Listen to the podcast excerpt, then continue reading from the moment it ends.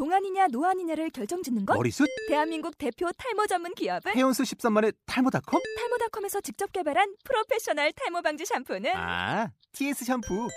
늘어진 두피 모공을 꽉! 단 한 올의 모발까지 꽉! 사용할수록 풍성해지는 나의 모발. 이제 탈모 고민 끝! TS 샴푸. 아웃도어 RV 레저 캠핑에 가장 유명한 쿨러 브랜드는 콜맨? 에이 아니야 도메틱이지 전 세계 캠핑카 냉장고도 전부 도메틱이라고 꽁꽁 얼린 생수통을 넣고 다녀야 하는 아이스박스 시대는 갔다. 전기나 차량용 배터리를 연결하면 스스로 냉각, 영하 22도까지 냉동이 가능한 냉동 쿨러도 오직 도메틱. 도메틱 쿨러로 무더운 캠핑장에서 더욱 시원한 맥주 맛을 느껴보세요 지금 바로 네이버에 도메틱 쿨러를 검색해 보세요.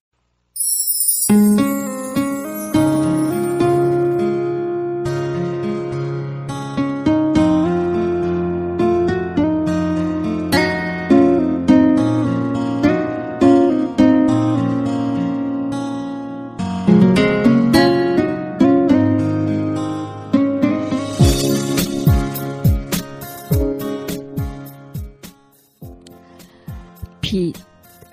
보이지 않는 것을 보이게 하는 빛.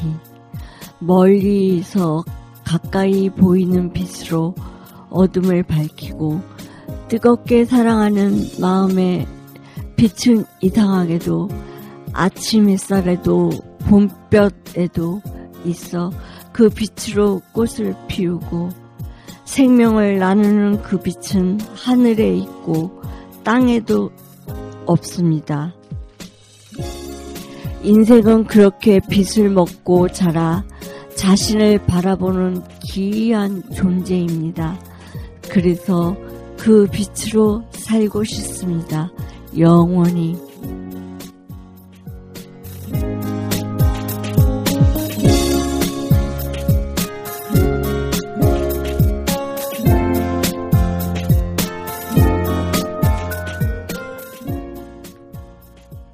네, 오늘은 세 번째 에피소드 강제 입원과 장기 입원을 다루는 시간인데요. 멋진 이혜리자님의 자작시를 들으면서 오프닝을 대시하게 되었습니다. 인사드립니다. 저는 보라돌이고요.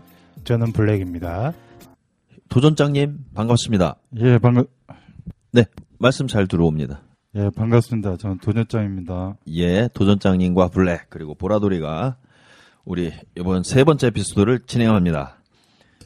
아, 지금 정신보건법이 아직 개정이 안 돼 있어요. 개정 안만 올라와 있죠. 네, 그렇죠? 정신보건법에 지금 현행 법상 어, 제24조인가요? 네, 네. 네, 그 부분에 대해서 우리 블랙님이 좀 이야기하죠. 음. 강제 입원을 갖다 합법화 시켜버린. 네, 그 네, 어, 정신보호법 제 24조 네네. 그 보호 보호 의무자에 의한 음. 네, 강제 입원에 대한 조항인데요. 보호 의무자 1명과 어, 의사의 판단이 어, 입원이 필요하다고 느껴지면 예, 본인의 의사하고 상관없이 입원시킬 수 있다라는 조항입니다.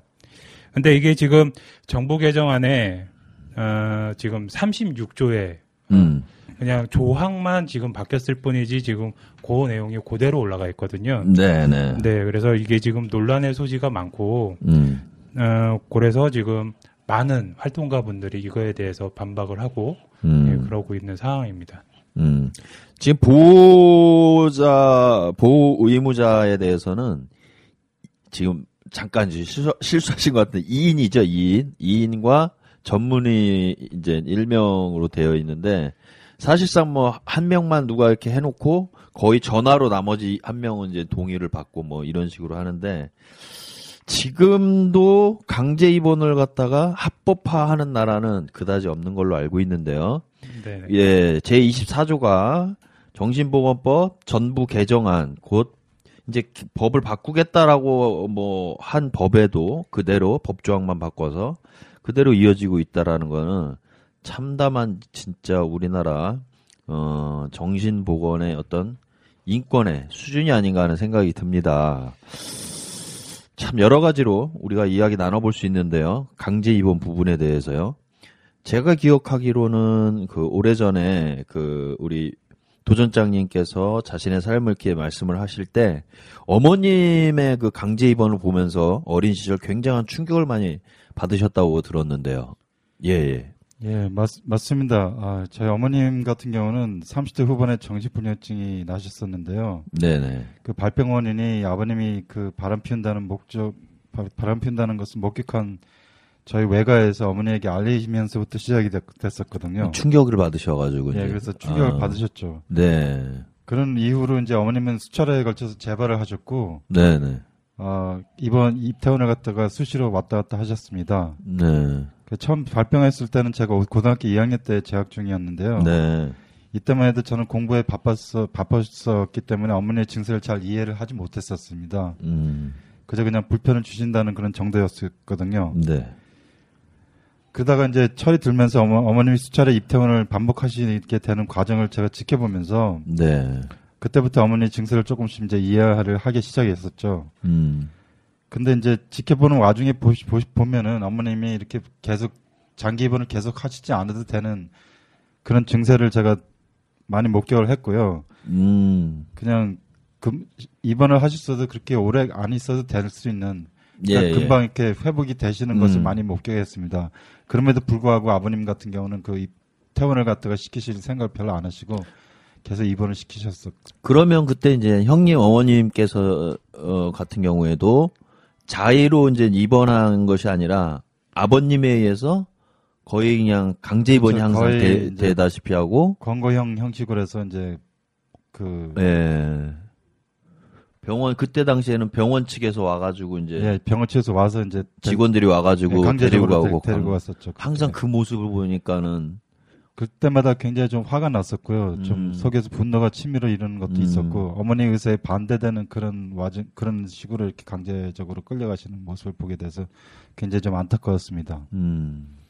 그럼 네. 예. 그럼에도 불구하고 자식가 제가 자식된 도리로서 아버님에게 좀 거부하기가 좀 힘들었습니다. 그때 당시에. 아 또 형님 나이도 있고 네, 하니까는 네, 예. 아버님한테 감히 그렇죠. 감히- 대들기는 못 하고. 예, 그렇습니다. 어.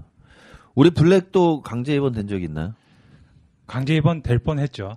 아, 될 그래요. 뻔했는데 네. 제가 어, 다른 시- 사람에 비해 이렇게 운동도 좀 오래 뭐에 했고, 비해서? 다른 사람들에 비해 아, 예, 예, 예, 예. 운동도 좀 오래 했고 예. 예, 조금 그런 쪽으로는 조금 어, 자신이 있는 상황이어서 몸싸움은. 예, 몸싸움은 예. 그래서 예, 강제적으로 구속을 하려는 보호사들을 예, 오히려 제지하고. 예, 제재해 가지고 어머니를 모시고 병원 밖으로 빠져나와서 택시 타고 도망을 나온 적이 있죠.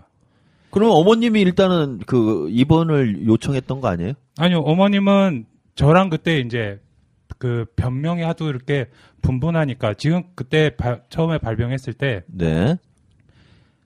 다섯 군데를 돌아다녔는데 다 진단명이 다른 거예요. 병원 다섯 군데를 가도. 네네네. 어. 그래서 어 여기저기 이제 좀 확실하다 확실하다 이제 주변에서 얘기하는 그런 거를 이제 예, 소개를 받고 갔었는데 어 어머니도 그렇고 저도 그렇고 아무것도 모르고 있는 상태에서 이 친구는 정신분열이다. 입원 시켜라. 네, 입원 시켜라 그래갖고 오. 어, 잠시만 기다리시면 아, 위에서 내려가고 모시고 올라갈 겁니다라고 했었는데 저희는 어떻게 어떻게 된다라는 얘기도 없이 그냥 그냥 이렇게 뭐라고 해야 될까요? 벙찐. 그, 네, 벙찐 벙찐 상황에서 그러고 있다가 어. 어, 체격 좋은 두 분이 이렇게 딱 들어오시는데 아 순간 이건 아니다. 그렇지. 그래서 일단은 제 뒷덜미를 뒷덜미를 이렇게 잡으면서 가시죠 이러시는 거예요. 그래갖고 아 이건 뭔가 느낌이 쎄해가지고 일단 여기서 빠져 나와야겠다. 그래갖고 일단은 일어나려고 하는데 예, 그두사두 사람이서 팔을 잡고 이제 저를 제압하려고 하니까 제가 거기서 이제 너무 화가 나가지고 아, 한 사람의 아, 한 사람을 밀쳐내고 또 한 사람 모가지를 꺾어가지고 예.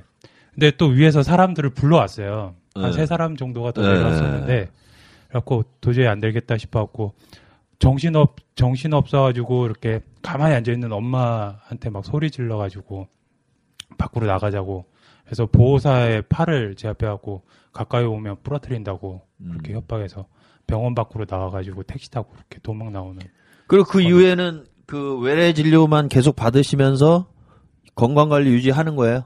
아니요 한 번 입원했었죠. 입원은 그땐 자의 입원이었어요. 네네네.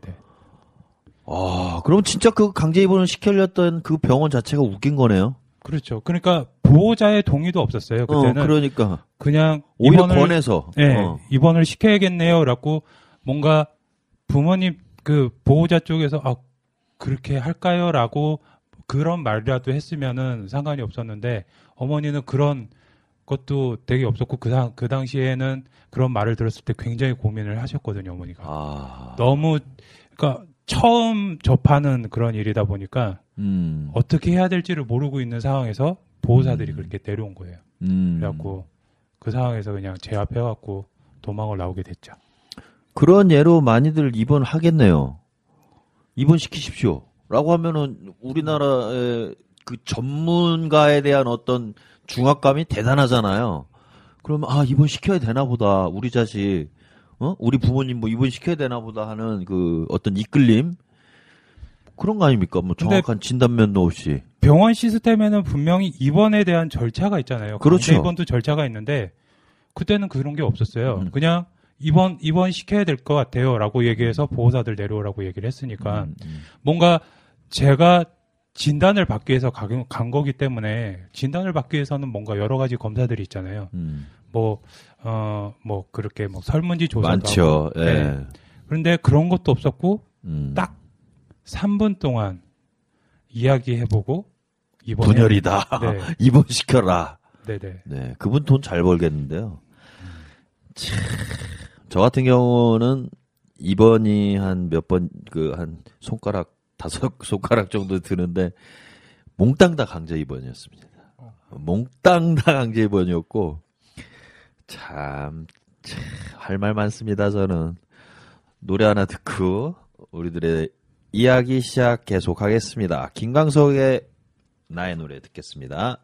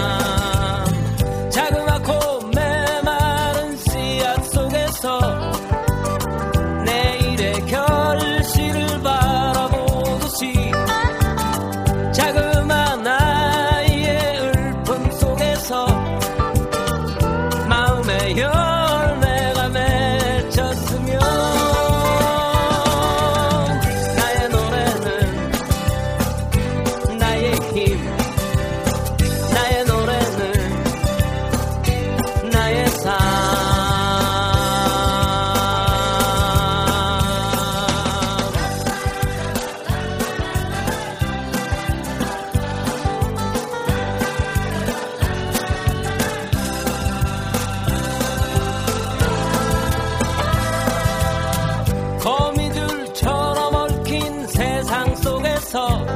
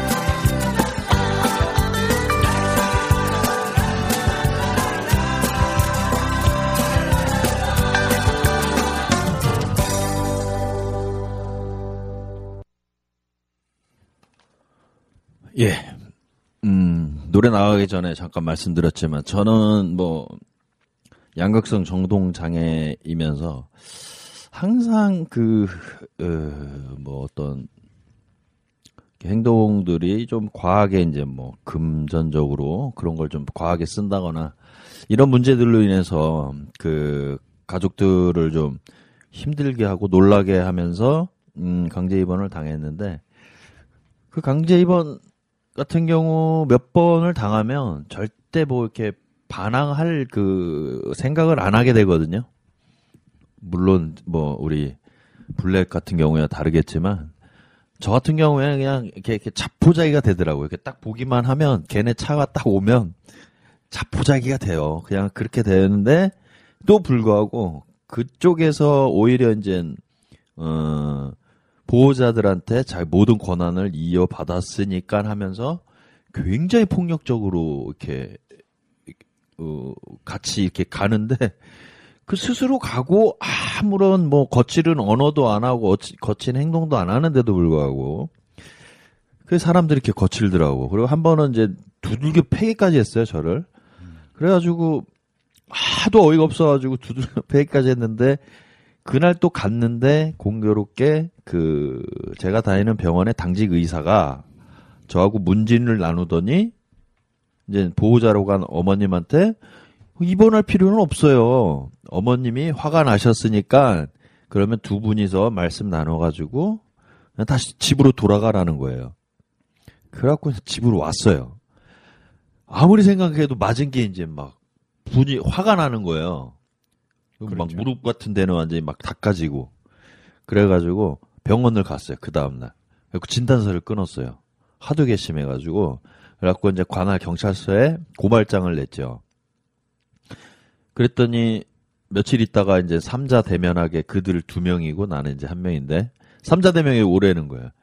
그- 그 사람들은 막 나한테 막 있는 이유 없는 다 하면서 내가 우리가 언제 때렸어 뭐 어쩌죠 막 그러니까 오히려 형사가 어 당신들 지금 장난하냐 그러면은 그 진단서 끊어준 그럼 그 의사 잡아오면 되겠네 뭐 이러는 거죠.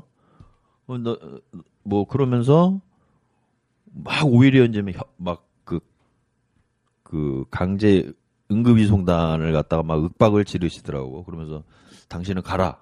저한테 그래가지고 며칠 뒤에 딱 요즘엔 막 경찰서에서 그게 날라오더라고요. 당신이 고발한 그 사건에 대해서는 기소 의견으로 그러니까 벌금이든 뭐 살게 벌 뭐든 이렇게 어 내리겠다는 소리잖아요. 기소 의견으로 검찰에 송치를 했습니다라고 이제 경찰서에서 날라왔어요. 웬걸? 얼마 뒤에 이제 검사가 전화가 왔어요. 나보고 오래요. 갔어요. 갔더니 바로 하는 소리가 너 또라이네. 병원 와- 왔다 갔다 한 놈이네. 아니 내가 지금 정신적으로 아프다는 이야기를 지금 검사님한테 듣자는 게 아니라 이 사람들이 나를 때린 거 부분에 대해서 나는 고발한 거 아닙니까? 시끄러 이 새끼야. 뭐 이러면서 XX야. 어? 꺼져. 그리고 이, 이 사람들 무혐의 처리할 거야. 그러는데 거기다 대고 뭐라 그러면 뭐 완전히 뭐 꽁꽁 뭐 엮- 엮겠더라고요. 근데 그 사람이 그 검사가 나이도 뭐 20대 말, 30대 초반 많이 먹으면 30대 초반. 근데 그런 걸 다 겪으면서 가슴이 무너지면서 야, 참 앞으로는 이런 일 안 당하면서 살아야겠구나. 그리고 나 같은 이런 일 당하는 사람이 없도록 어, 내가 뭐 인권 운동이라도 하든 뭐라도 해야겠구나. 그런 다짐을 했던 일이 있었어요. 그리고 응급이송단이요. 지금은 다 응급이송단이라고 그 칠을 해가지고 다니지만 옛날에는요. 뭐 보건복지부에서 운영하는 양 129를 써놨어요. 예, 맞아요. 129번. 네네. 그거 그거 보건복지부 대표 번호거든요. 네네. 다 그런 식으로 완전 히 사기식으로 했는데 걔네들 다 알고 보면은 완전히 독립 채산제 자기 자기 차 운영해 가지고 뭐 이렇게 하고 그 조합 맺어 가지고 이렇게 하고 뭐 이러는 건데 아무튼 이 응급이송단 참 크게 문제 있는 것 같고 이거 정비가 돼야 될 것 같아요. 물론 비싼 진짜 어, 어떻게 보면 어마어마한 비싸. 이거 기본 거리가 지금 17만 원이 네, 예, 몇- 17만 원에서 몇달 전에 27만 원이었거든요. 네 네. 조금만 더 예, 연장되면 또 올라가고 또 올라가고 거리에. 근데 그게 이송단마다 가격이 다르더라고요. 아 그래요? 네네. 예, 아무튼 이송단이 지금 웃긴 게요. 제가 맨 처음에 고발을 했을 때 그 경찰서에서 저를 가- 데려갔던 사람의 그 사라, 사람 이름하고 전화번호를 파악을 하는데 며칠이 걸렸어요. 파악이 안 되는 거예요. 그러면서 그때서야 이 경찰들도 하는 소리가 얘네들은 도대체 뭐야 그러는 거예요. 막 전화해갖고 니네들 어, 도대체 뭐냐 그러면은 뭐 어디로 해봐라 어디로 해봐라 다 서로 모른다 모른다 모른다 막 이러니까 며칠 뒤에 저한테 파악했다고 전화가 왔더라고요. 그러니까 이거 뭐 이거 깡패 단체도 아니고 좀 제대로 된 정비가 좀 됐으면 좋겠고요. 얼마 전에 그 강제손단 차량들이 그 연예인들의 그 택시로 이용됐다라는 그 기사 보도도 떴었잖아요. 아 예. 예, 네. 예. 그러니까 그런 사람들이 그러니까 그때 TV에도 나왔었지만 회사 회사를 찾아갔지만 어 회사도 유령 회사였고 네네. 그냥 차 차량들만 운영이 되는 전문 자격도 맞아요. 없고 전문 교육도 없고 음. 그런 사람들이 뭔가 정신 장애인들의 이렇게 뭐 그 신고를 받던 아니면은 뭐 보호자들의 이렇게 요청에 의해서든 가면은 일단은 찾을 찾기가 힘들다는 그런 요점이 있기 때문에 일단은 그런 사람들이 많이 네. 폭행을 하고 예. 그런 사건 사고들이 굉장히 많아요. 음. 그러니까 좀 심한 얘기를 좀 심한 사건에 대해서 말씀을 드리면은 어떤 한 분은 그 집에 있었는데 어머니가 강제 입원 신고를 하셨대요. 네. 집에서 밥 먹고 있는데. 네. 근데 자기는 그렇게 극심한 것도 없었던 것 같은데 네. 어쨌든 강제 이송당이 왔어요. 와고 와가지고 밥 먹고 있는데 이렇게 그 경찰들이 가지고 다니는 곤봉 있잖아요. 네. 네. 그거 가지고 이제 패기 시작하는 거예요. 네. 다짜고짜 네. 패기 시작하더니 차에 실으려고 하는데 옆문을 열었고 실으려고 하는데 안 타려고 버티다 보니까 이렇게 봉고차 옆문을 열면 그 공간이 있잖아요. 네. 공간이 있는데 거기를 이제 양팔로 안 들어가려고 잡고 있는데 패다 패다 안 되니까는 이송단 그 분 중에 한 분이 저 멀리서 뛰어갖고 날라차기를 한 거예요. 그래가지고 그분이 이제 튕겨져서 들어가는데 천정에 그 얼굴을 아이고. 받쳐가지고 앞니가 몽탕 나갔어요. 음. 근데 그렇게 해서 장기 입원, 강제 입원이 되면 뭔가 이렇게 치료, 치료 조치나 그런 게 있어야 되는데 그런 게 전혀 없던 거죠. 출혈은 계속 있는데 일단은 입원이 되면은 뭐 치과나 뭐 그런 거 이제 그런 쪽에 이제 외래를 보내거나 음. 그렇게 해, 해서 뭔가 이렇게 응급 조치를 그렇죠. 해야 되잖아요. 근데 그런 것도 없이 그냥 방치를 해놔 가지고 이제 3개, 아니, 3년 뒤에 퇴원을 하셨는데 이 턱뼈가 다 썩어 가지고 임플란트는 물론이고 뭐 브릿지 거기다가 이제 음. 틀릿도 못하는 실정이 아이고, 아이고. 그렇게 돼가지고 음. 음. 이빨이 이빨이 그때 보니까 12개밖에 없으시더라고요. 음, 위아래로 해가지고 그걸로 이제 식사를 하시고 소화가 안 돼가지고 맨날 근데 3년 있다가 퇴원했다고요? 네네 지금 지금 그게 문제야. 우리 지금 장기 입원 이 부분이요.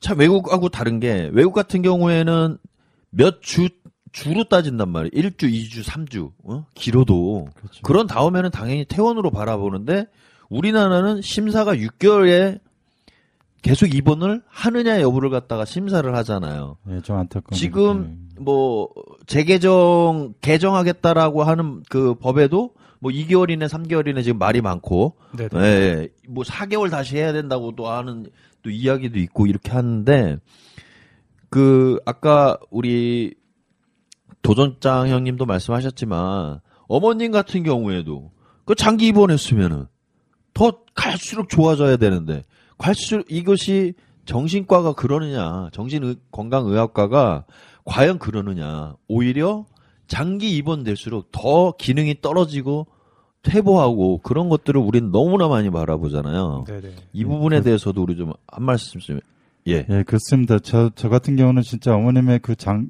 장기적인 입퇴원 수속을 밟으시면서 직접 그 겪게 됐던 그런 과정이었는데요. 어머님이 장기 아니 입원을 하시게 돼 갖고 이렇게 치료를 받으시는 동안에 처음에는 이렇게 입원을 하셨을 당시에는 굉장히 빨리 회복되는 걸 많이 목격을 했어요. 근데도 불구하고 아버님께서 그 퇴원의 어떤 입장을 갖다 별로 의사를 좀 명확히 밝히시지 않다 보니까 그게 장기 입원을 가는 경우가 굉장히 많게 됐었는데요. 그런 과정 속에서 어머님한테 이제 면회를 왔다 갔다 할 때마다 보면은 초기에 이렇게 회복됐던 그런 증상하고는 별도로 갈수록 오히려 장기 입원을 하면 할수록 더이 아쿠아일러를 거치는 거 겨- 경향이 있었고 그렇게 좋아지는 그런 느낌은 전혀 받지 못하게 됐었습니다. 그래서 그런 면에 있어서 그 그때 당시만 해도 좀 어렸기 때문에 그렇게 그 좀 더 전문 의료진이라고 생각해서 그렇게 맡겨놓고 좀 회복되기를 진정으로 바라서 바라고 그랬었는데 실질적으로는 그렇게 되지를 않았던 것을 많이 체험을 해봤습니다. 우리 블랙께서 이렇게 느끼는 장기 입원 부분에 대해서. 네, 이렇게 장기 입원들도 이렇게 보니까 왜그 이렇게 법적으로 지금까지 지금까지 현행법은 6개월에 한 번 이제 재입원 심사를 네. 하잖아요. 근데 네. 이 병원들이 그것도 이제 귀찮은 거죠. 음. 그래갖고 이제 서로 이제 병원끼리 협약을 해가지고 네네네. 6개월 6개월 되기 전에 이쪽 병원으로 환자를 보내요. 음. 보내고 그쪽에 있는 환자를 이- 그 병원에 이제 돌려받고 음. 이런 형태는 아주 가벼운 사연이고 또 어떤 병원은 따로 이렇게 임시 보호 시설이 있더라고요. 음, 음. 임시 보호 시설이 있어서 빼돌려요. 예, 음. 환자를 그쪽으로 한 2, 주 정도 보냈다가 음. 다시 입원을 시키는 그런 형태도 있고 요양원 어떤 병원은 요양원도 같이 운영을 하더라고요. 네. 그래갖고 많아요. 요양원으로 요즘에. 보냈다가 네. 네, 다시 이제 병원으로 돌려받는 음. 쉽게 말해서 이렇게 대여하는 형식으로 해가지고 음. 어떤 예- 하나의 돈으로만 보는 거죠, 그냥. 그렇죠. 예? 한 달에 뭐 3, 40만 원, 그 수급비 뭐 그거 탈탈탈 우리가 터, 털어먹는 뭐 어떤 그 대상으로만 보는 거죠. 현금으로 3, 40만 원, 그 다음에 건강보험공단에 지- 그 올려가지고 또 얼마나 많이 마- 받아 먹습니까? 그러니까 이게 수가 조 이게 보건복지부에서 이제 수가 조작 그 수가 변경이 되면서 그 지금으로부터 약 3년 전에는 1,700 억 정도가 어 이 병원 쪽으로 흘러가 음. 흘러 들어갔어요. 그러니까 네. 총 보건복지부 예산 중에 3분의 1이 정신장애 정신 그 음. 장애 쪽으로 빠져나오는데 네. 거기에 95% 정도가 병원에 네, 병원으로 들어가는데 돈이 다 들어가고. 예, 예. 그게 전국에 지금 병원이 400, 447개소인가 음. 그렇게 있어요. 근데 음. 그 병원들에서 그 돈을 다 찢어갖는 네. 그런 형태로 지금 운영이 되고 있습니다. 그러니까 그 외에 그 그야말로 정신장애인의 사회복귀 시설이라든지 그렇죠 주거 시설이라든지 직업 재활이라든지 이런 거는 뭐 5% 갖고 네네. 그런 거가 나- 그 남은 돈 가지고 찢어서 그 예산이 짜여진다는 건 있을 수 없는 일이죠. 그러니까 정작 필요한 거는 일단은 가족이랑 관계가 이렇게 정신병력을 가지게 되면 가족이랑 관계가 많이 이렇게 벌어지잖아요. 네. 그러면은 이거를 같이 어, 이렇게 같이 보호해 줄 수 있는 그런 시스템이나 음. 그런 것 그런 걸로 이제 지역 사회 쪽으로 많이 이렇게 사회 쪽으로 이렇게 빨리 들어올 수 있게끔 끌어당겨 주는 음. 역할을 해야 되는데 음. 그거를 이제 이 사회하고 이제 병원 병원 쪽에서 다 맡고 있는 거죠. 그렇죠. 그러면서 병원은 꼭 필요한 거다. 음. 근데 우리나라만 그렇게 얘기를 하고 있어요. 음. 근데 이탈리아 같은 경우는 지금 정신병원이 없잖아요. 폐쇄만 없죠. 예, 예, 예. 폐쇄. 그래서 예, 폐쇄. 정신보건센터에서 음. 예, 그 2주 정도 음. 보호 그 시설을 가지고 있는데 그것도 자기 의사에 따라서 이렇게 그 입퇴원이 자유롭다고 해요. 음. 근데 거기는 저희 그 저희 한국 그 이사회가 말씀하시는 게 정신장애인들은 뭐랄까 범죄율이 굉장히 세다. 음. 뭐 어떤 사람들은 심지어 제가 아는 사람은 사이코 살인마 정신장애라고 음, 음, 들으면 음. 사이코 살인마 아니면은 뭐 무차별 폭력 음. 뭐 얼마 전에도 뉴스에도 났었죠 뭐 묻지마 범죄라고 음, 공포에 떠는 발가벗은 시민들 막 이래가지고 근데 이탈리아 같은 경우는 거기는 걸핏하면 총기 사고잖아요 음. 근데 여기보다 급수가 높으면 높았지 전혀 낮지가 않은데 거기는 정신병원이 없다는 거죠. 그렇게 운영되는 게 음, 잘못된 거죠. 자, 어, 이제 마무리를 지어야 될 시간인데요. 우리 도전장님 예. 하실 말씀 있으면. 예, 그래서 지금 제가 느낄 때는 이, 이 병원에, 이, 이 정신병원에 지금 입원한다는 그 자체가 치료 목적이 돼야 되는데도 불구하고 네. 그것이 치료 목적이 되지 않고 오히려 그 병을 악화시키고 더 키울 수 있는 그런 요인으로 작용하고 있다고 생각을 합니다. 네네. 한 가지 실제로 저희 어머님 같은 경우가 당하신 일인데요. 음, 어느 날 또 외곽지대 어머님이 입원을 하셨었습니다. 네. 근데 그때 제가 이- 입원하실 당, 당시에 찾아가 뵀을 때 어머님이 사람도 알아보시지 못하고 약물에 중독이 돼갖고 취하셔가지고 어리벙벙한 그런 상태로도 이- 이- 이- 네네. 계시더라고요. 그래서 제가 의사 의사분한테 찾아가서 뭐 여쭤봤더니 어머니께서 이제 치매가 오셔가지고 더 이상 회복하기가 좀 힘드실 거라고 그렇게 말씀하시더라고요. 음, 그래서 제가 너무나 화가 나가지고 이게 도대체 이게 병원인지 아니면 저, 저 병원을 병원을 키우는 어떤 요양 시설 그 강제 요양 시설인지 그 분, 너무 분노가 돼가지고 그날 당장에 퇴원을 시켜갖고 어머니를 저, 저 집으로 모셔갖고 거기서 이제 보살피게 됐는데 아닌 아닌 게 아니라 진짜 일주일 만에 어머니가 치매 현상도 이- 저기 사라지시고 음, 몸도 훨씬 좋아지셔갖고 그때부터 거의 이제 어, 제가 어머니 돌볼 수 있는 그런 방향을 음. 하셔갖고 가능하면 이, 저 퇴원을 시킬 아니, 입원을 하시지 않을 않을 수 있는 그런 방향으로 진행을 했었습니다. 네.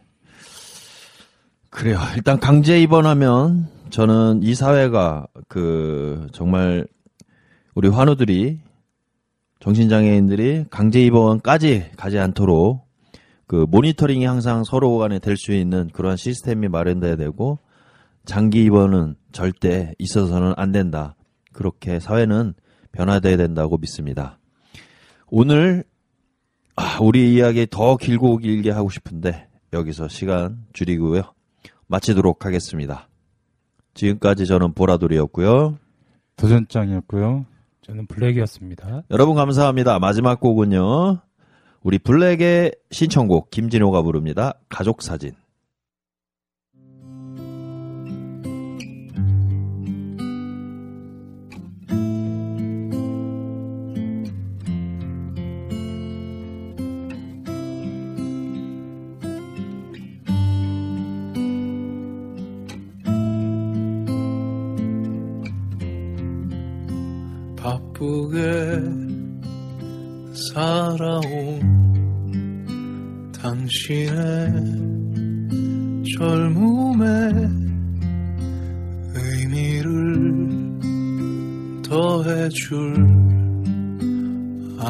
아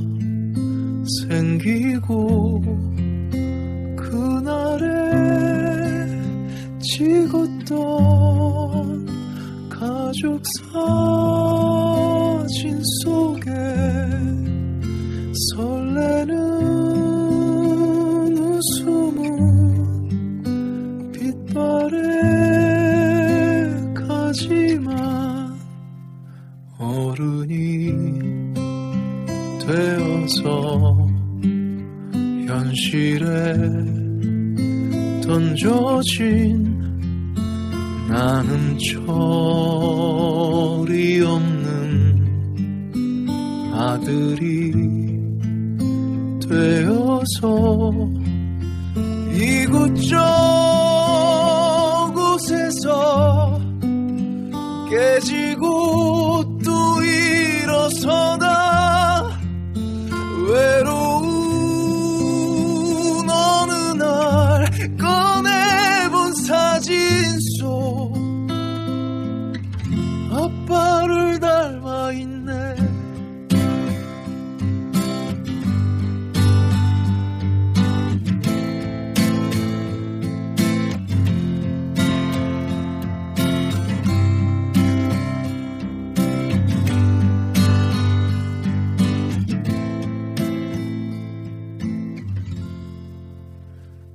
젊음 어느새 기울어 갈 때쯤 그제야 보이는 당신의